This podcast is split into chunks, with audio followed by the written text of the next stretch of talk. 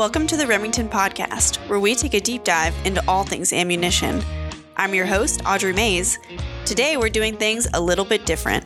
I sat down with Remington Ballistics Engineer Jimmy Lawrence to answer questions y'all sent in to our email, podcast@remington.com. Thank y'all so much for reaching out to us. We love hearing from you guys. This is also our first episode that is available on YouTube. All the content posted on our YouTube channel will be the full interviews.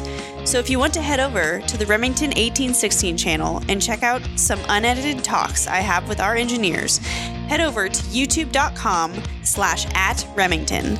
That's youtube.com/@Remington.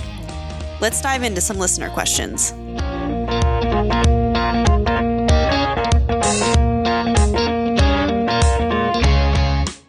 Jimmy, how long have you been with the company? This June will make 10 years. 10 years, yeah. I've been ballistics the whole time. Mm-hmm. And you probably know more about plant history than most people here, I would say. I would argue.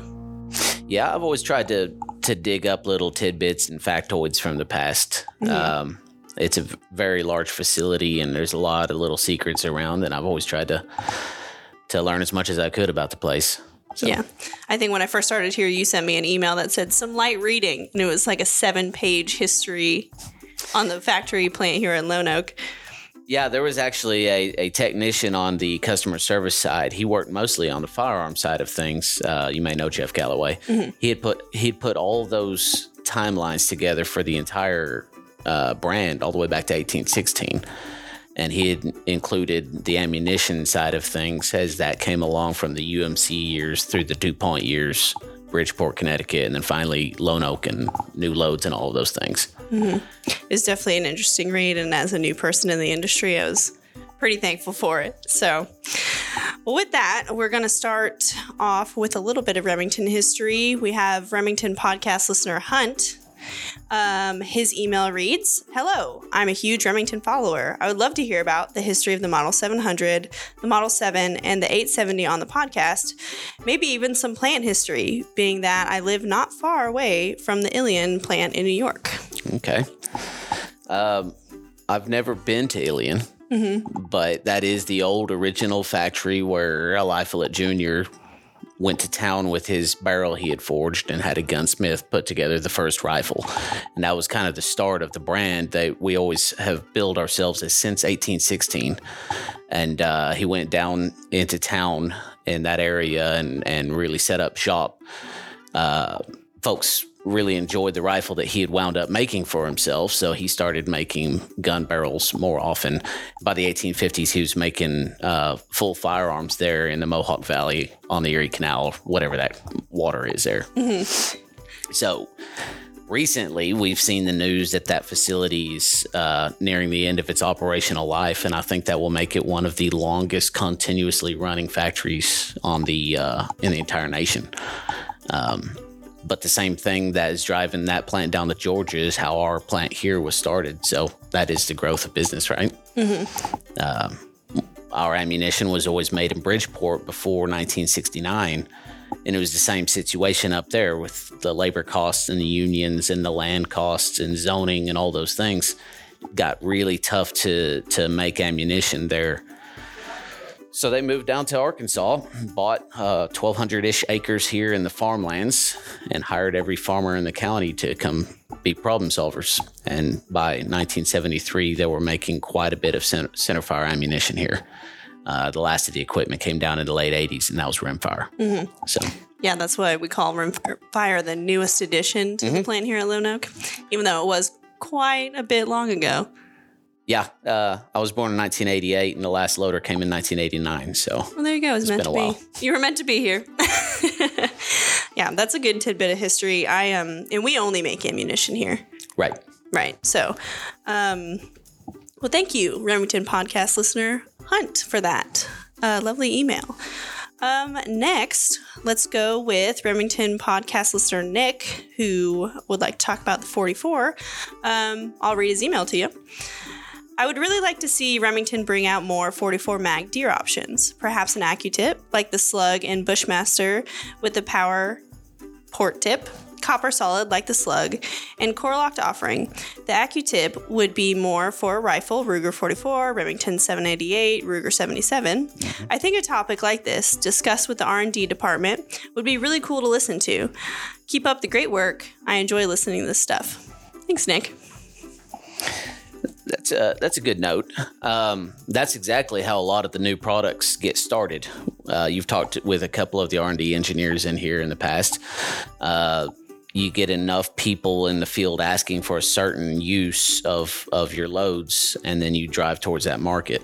One interesting thing on this specific question is we kind of already do have that. Mm-hmm. So if you go to your sporting goods store and you look on the shelf, 44 Magnum is probably going to be in the handgun section, and we currently are packing it in what's called HTP, like high terminal performance handgun. Mm-hmm. And if you look in the back of our catalog we have sitting over here, it's actually listed only in the handgun ballistic section, and it's advertised, 11 or 1200 feet a second, whatever that number is. And it's going to have an asterisk that says that's through a vented test barrel. Mm-hmm. So the interesting thing about 44 mag is there are two different ways you can test it in accordance with SAMI. The alternative is that we have a rifle test set up for it. So the same load that we put in a box for handgun shooters, we also test through a 20-inch velocity and pressure test barrel, and it runs closer to 1,800 feet a second, and we shoot it for accuracy at 100 yards.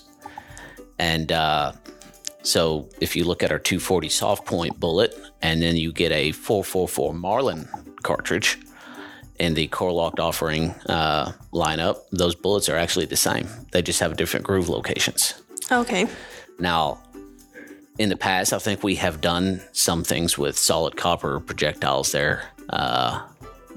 And those may come back in the future, but specifically the AccuTip one, I love seeing ideas like that. That's exactly how the 450 Bushmaster came about. They saw the AccuTip slug in 20 gauge and said, hey, what if we made that a 451 centerfire projectile? The only issue with that in a 44 mag is we have to put it in a two magazine, right? Mm-hmm. So you have your Marlin 1894 and 44 Magnum, and you load the tube with, 5 or 6 of those things. The little tip on that plastic will actually dent and pop in. Mm-hmm. It's probably not going to be a safety issue like a lot of people think about in a tube-fed magazine, but you'll start denting those plastic tips. So you'd have to have some different type of ballistic tip on that thing. If you dented the plastic tip, would that affect ballistics at all? It may lower your ballistic coefficient a little bit. Usually the point of the bullet doesn't have as much of an effect as the total shape of it. But the aerodynamic stability of the whole projectile starts with the volume of that nose cone. Gotcha. So downrange, you might have a little bit up and down variation. Mm-hmm. Which you don't want when you're shooting at an animal. Consistency, right? Right, exactly. And you said that you shoot these, when you test them, you shoot these bullets out of what would be a handgun barrel and what would be a rifle barrel? So we have in ballistics the recipe that we test against, mm-hmm. and we keep that the same every time. And when the marketing department makes the catalog, we can use the alternate ways to test and come up with the velocity that would be from, in this instance, a real-world handgun. Mm-hmm. So a vented test barrel has a cylinder gap built into it. And a lot of people wouldn't think about that. Our test barrels are tubes. Very simple chamber rifling and a port for the transducer to measure pressure. But in the real world, a handgun has a cylinder gap of 5 or even 10 thousandths that leaks gas out. So instead of a solid barrel that's around 10 inches long, you would have a cylinder portion, the gap, and then your 6.5 or 7 inch rifled barrel after that. We really will only use those to establish the catalog velocities. So in this instance, 44 mag, we shoot that load in the 20 inch solid barrel, and then we advertise it with the known velocity from a handgun. Okay. So 38 Special is another example where we advertise a vented velocity and we test it in a solid test barrel, just because they're so much more expensive, and you wear one out, mm-hmm. you got to throw it away. Right. Well, this is a huge topic, and we're definitely going to come back to it eventually for a full episode. But I think you did a good job touching on all those things. So, Our next email comes from Remington podcast listener Steve. He says, I am hoping that you guys may do one on reloading. I'm assuming he means an episode. Shotgun holes. From old holes to new holes, maybe a few on the subject or a whole bunch of them. A lot of us here reload. I have seen tons of forums on it. People love Remington holes. The great debate on how to loaf and what to use. I assume that was supposed to be how to load. What is capable and what is not? Powders, wads, etc. Yeah, that's a part of our industry that we've always supported, almost as long as ammunition has been around. If you look at really old advertisements and catalogs from the 1900s, they have specific instructions on how to deprime your brass and clean it with hot soapy water just for the purpose that the end user can reload it and use it again. Mm-hmm. If you think of what we do here at this facility, on the surface, it looks like you're putting parts together to make a product. The shell, the actual brass cartridge, is the hardest piece to make of the whole package. So once you have that, you're pretty well set. Same on a shotgun, especially in the old days when it was a base wad with the body tube and then the cap and all that held together. You really hate to see people just leave those on the ground to get stepped on and sun faded. Right. So we do offer a full list of different wads and component primers and all those things so people can reload their own ammo or even custom load. For, you know, a lot of target shooters, trap shooters and things like that will load their own holes to save money. And also to hit the exact dram equivalent, shot size, things like that. Mm-hmm. So one of the things that we've always been very proud of on our STS line and even our gun club line of shot shell products is the unibody. That one-piece plastic hull is very reloadable, and we advertise that on the box as being highly reloadable. What that means to the end user, you know, you sit down at your bench and you have 1,000 empty fired holes and you're going to start rebuilding that ammo. The first pass, you may lose 50 of them to various little defects, you know, mouth tears and things like that. And then as you cycle through 4 and 5 and 6 reloads, that number dwindles. Well, how long you can make that bag of shells last actually becomes kind of maybe not important, but an interesting little arms race behind the scenes that no one really talks about. Mm-hmm. And I've seen in reload testing that we do, you know, upwards of 20 reloads out of some of these products before the plastic is just too far gone to use again. Well worth the one-time purchase. Yeah. What is so special about the unibodies that makes them so reloadable? So a normal shot shell body has what's called a base wad, which is a disc at the bottom, and that really seals the back of the cartridge. And then the body tube, which is pretty easy to imagine, just like a straw, mm-hmm. fits over that. And then the cap, the metallic cap, crimps around the whole thing and holds it together. So what you have there is several places for gas to fail and get under the cap. Once you get gas out of the chamber of the cartridge and then into the metal area, that's where you get rim ruptures and you start to swell the head out, and it becomes not only harder to use, harder to extract from your gun, but can become unsafe. So the main advantage of our unibody, where the body of the tube and the base wad are all one piece with the metal there just to support that, is there's only one place for that gas to fail and go through, and that's the primer bore. So the primer's got to be there. Mm-hmm. No getting around that. But it seals very well, deprime and reprime over and over again. Every time that chamber pressure resets the base wad, it's ready to seal a new primer again. Gotcha. Do you think the unibodies were designed in mind for reloading? I don't know. That was a long time ago. It is... from the very first pull of the trigger, a stronger shell. Mm-hmm. And that's always going to be the most important thing, product performance and then safety. Right. You know, the interior profile of that hull is specific to the wads we use, and it overall makes a better product. So. Gotcha. And then back to reloading. I know that we specifically as a company, we don't provide a lot of reloading information. Where can they find that if the customer wants it? Yeah, we kind of say, here's all the parts, go figure it out, right? Right, yeah. And it's not so much a liability thing as it is just that's the fun of building your own ammunition. Mm-hmm. But a lot of times that falls back to the propellant vendors.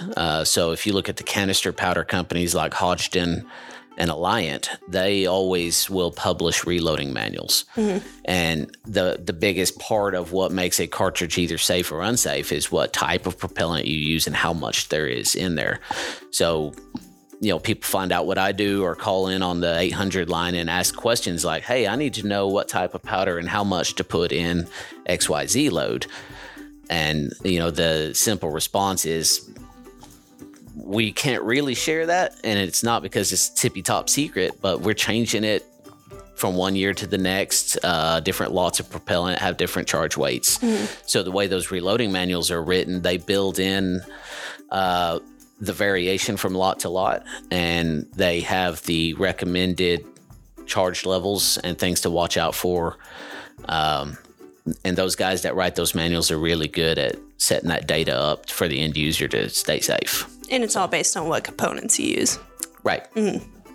Yeah, so centerfire is pretty easy. You have the bullet and the shell. Right. But on shotgun payloads, you can adjust your shot charge, which wad you use, the column height on that cushion section, and then, of course, the primer. Mm-hmm. So changing any one of those components out can completely change your load's performance.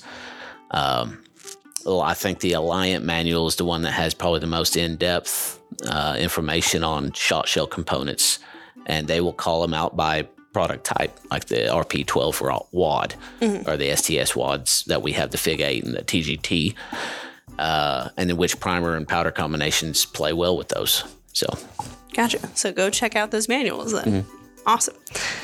Our next question comes from California.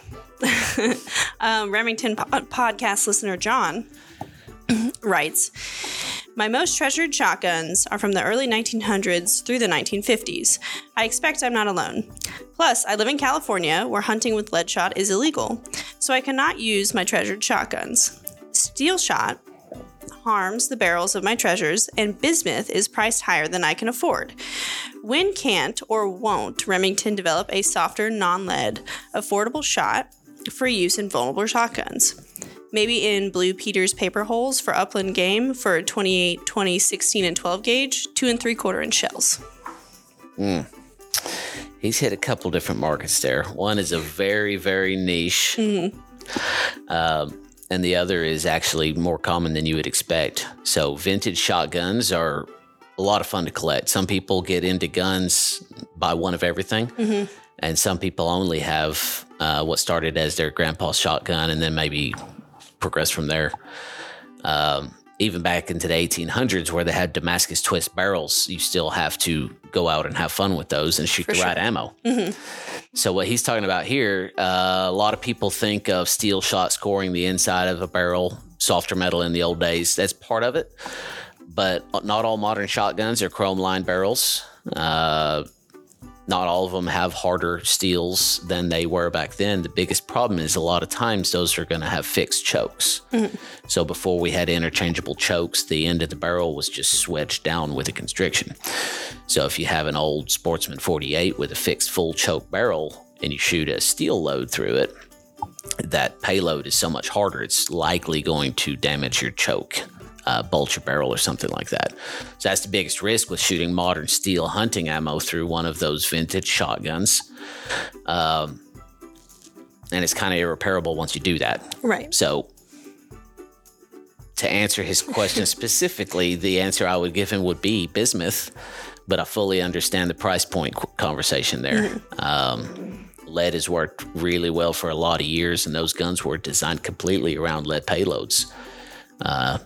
So I would not really tell anyone to leave their home, but there's an option. Those are your options. Move to Wyoming. Right. I mean, bismuth is, it says it right there in the box that it's good for vintage shotguns.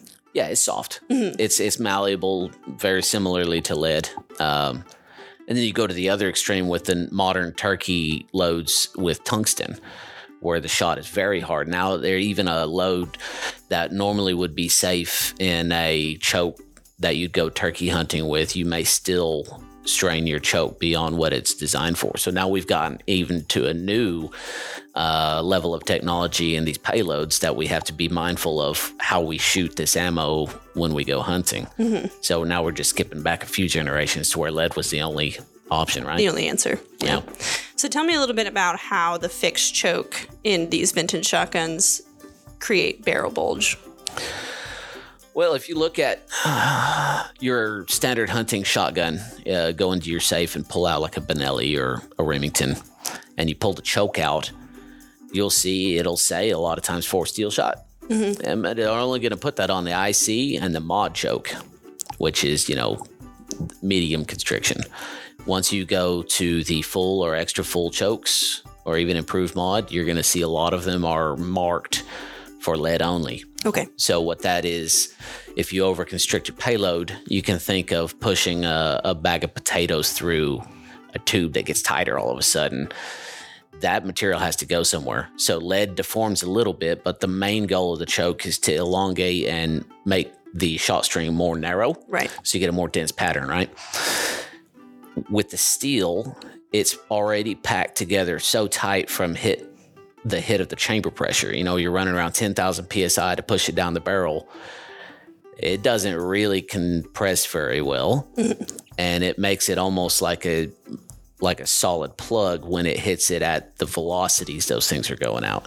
So what you basically will do is just push your choke open instead of the choke pushing the payload down. Gotcha. So there are chokes out there that can handle that and are designed to constrict harder payloads. But when you start talking about choke strain and the velocities that these things run at, you're not going to just be able to unscrew your choke and put a new one in if you do that. Right. So basically something's got to give. Mm-hmm. Gotcha. Hopefully not your shotgun barrel. Thanks, John. Our next question email comes from Remington podcast listener Jarrett. I'm also led to believe that Jarrett is an Aggie, so gig him. He says, I've been extremely interested within the past few years. I'm getting a super fast varmint gun that shoots flat and accurate. My dad always talked about having a 220 Swift in his younger days, so I picked up a search for one. In my search, I came across other fast loads such as 22 Creedmoor, 22 250, 22 250 Ackley, and the 204 Ruger. However, nothing even touches the nostalgia of a 220 Swift. That's actually really similar to the shotgun question. Mm-hmm. You've got this issue between technology and innovation and nostalgia. Right. And how do you put a number on nostalgia? So the 220 Swift is still a great cartridge and has been for a long time. It's probably coming close to 100 years old now. I think it's probably mid-30s. Mm-hmm. We load that, in the high 3,000s in terms of muzzle velocity, but a hand loader can stretch its legs a little bit more than that. Is it the best one? No, we've got faster cartridges with better ballistic coefficients. He mentioned 22 Creedmoor. That's still a Wildcat, just very, very new within the last couple of years. Right. Same thing with the Ackley improved cartridges. Those were the hotness, 20 and 30 years ago. Mm-hmm. So you look at a 22 250 Remington versus a 220 Swift, and you try to find the advantage in one versus the other. People may talk about barrel life. Those are actually going to be really similar between the two. You have a lot of neck down, right, from your body diameter to the bore diameter, and throat erosion and all those things are not going to be that much different. So is one better? Usually it starts with what firearm you wind up with. Right. And so we will always be loading those niche cartridges, even if they're extremely popular within a certain following, so that people can have their own choices as to whether they want the new cartridge with the better technology of what we've developed, or something that's 100 years old and has a venerable legacy of having shot, 10,000 gophers, mm-hmm. whatever that target is. But yeah, you've got almost 100 years of product development between the one and the other. Right. to shoot the same prairie dog. Mm-hmm. I've always found that very fascinating. Yeah, me too. I am known to hunt a prairie dog. And I mean, I use just regular 22. Mm-hmm. So, I mean, it's all personal preference. Yeah, 223 Remington's very versatile and very popular for varmint hunting. At some point, you can just take your 30-06 out there and do the same thing. Mm-hmm. But the idea that they wanted to make a specific cartridge just for varmint hunting has always also been funny to me, because we're in Arkansas. I don't have that as a sport, right? Right. We can go squirrel hunting, but we aren't in Kansas, where that is extremely popular, or Utah. Mm-hmm. But we're definitely here to support it. You know? Yeah, definitely. And varmint hunting is actually on the rise mm-hmm. right now. We've gotten a lot of requests from customers, either at trade shows or in my personal life, talking about varmint loads, and people just want them to be fast. Yeah, the first time I thought about what that ammunition is supposed to do, we were testing some 17 Remington Fireball. Right. And I was looking at the numbers and the specs on the sheet, and it's running around 4,000 feet a second mm-hmm. with a 17 caliber bullet. So basically a pellet rifle on a lot of steroids, right? Right. And I started looking at the accuracy results we were getting. It was shooting 0.6 inches at 100 yards. And I got to thinking how much that would make that sport more enjoyable. Mm-hmm. 'Cause, you see your target out there 150 yards, and now not only can you put your shot on the head of a squirrel, if you're good enough, right? It will absolutely vaporize it when it gets there. Mm-hmm. And that's what people want. It's on my to-do list. Right. Yeah. Makes a pink mist. Mm-hmm. And varmint hunting also has very much expanded from small rodents like prairie dogs and squirrels. Now people include feral hogs, mm-hmm. Coyotes. Yeah, jackrabbits. Mm-hmm. Yeah, jackrabbits, sure. Yeah, so the predator hunting is another market, and those have kind of combined. And I think just looking at it from the outside, I think I've hunted hogs once. I think. Well, there's an interesting thing happened in the last 20 years where the modern sporting rifle, AR pattern rifles got really popular. Mm-hmm. People started actually training and buying more tactical type gear for home defense and property defense and, working on a ranch. And so you get your setup, you get your night vision goggles, and you get your ammunition picked out. But what do you do? Mm-hmm. You can't just sit and wait on the STHF that we'll prepare for. Right. You can go shoot coyotes and hogs and all those things, and it becomes a way to use that gear. But then it also ties back into the varminting, where you have hyper-accurate, high-velocity rifles and ammunition. So I would like to try some of those things one of these days as well. Definitely. And, like you said, you can't beat the nostalgic stuff. Going back to the shotgun mm-hmm. question, are the proud owner of many vintage shotguns. Yeah, I actually shoot sporting clays with a side-by-side with hammers. Seen it. Because it's more fun. I don't shoot better than anyone, and not even as good as myself with an 1100, mm-hmm. but I do have more fun with it. And kind of an example of exactly that conversation on nostalgia versus what's new or better. You look at a cartridge we load like the 30-40 Krag. Those guns are out there. There's a military surplus rifle that never saw a lot of action, so they're all in good condition. You go to a gun show and you can still find a Krag Jorgensen made in the 1890s. You go to the store, pick up a box of Remington Corlock, and go hunt a deer with a 30-40 that's 120, 130 years old. Mm-hmm. That's a lot of nostalgia that we support. And same conversation with a 30-30 or any of the other lever gun chamberings. We've been loading that same ammo for a long time. Right. And it's nice to be a part of that also. We are Remington, so yep. Nostalgia is kind of the name of the game for us. Yeah, and I've always enjoyed kind of taking the devil's advocate on protecting the catalog of offerings, because mm-hmm. a lot of people would look at, my recipe book has about 1,400 different item numbers in it. Let's thin that down some. Right. Someone might ask, who's buying 41 Rim Mag? Well, there's a guy out there that has that gun, really loves it, and will swear up and down it's better than a 44. Mm-hmm. And every cartridge has its following. And so long as we keep selling them, we'll keep loading them. I love that. I love that. Stick to our heritage. Mm-hmm.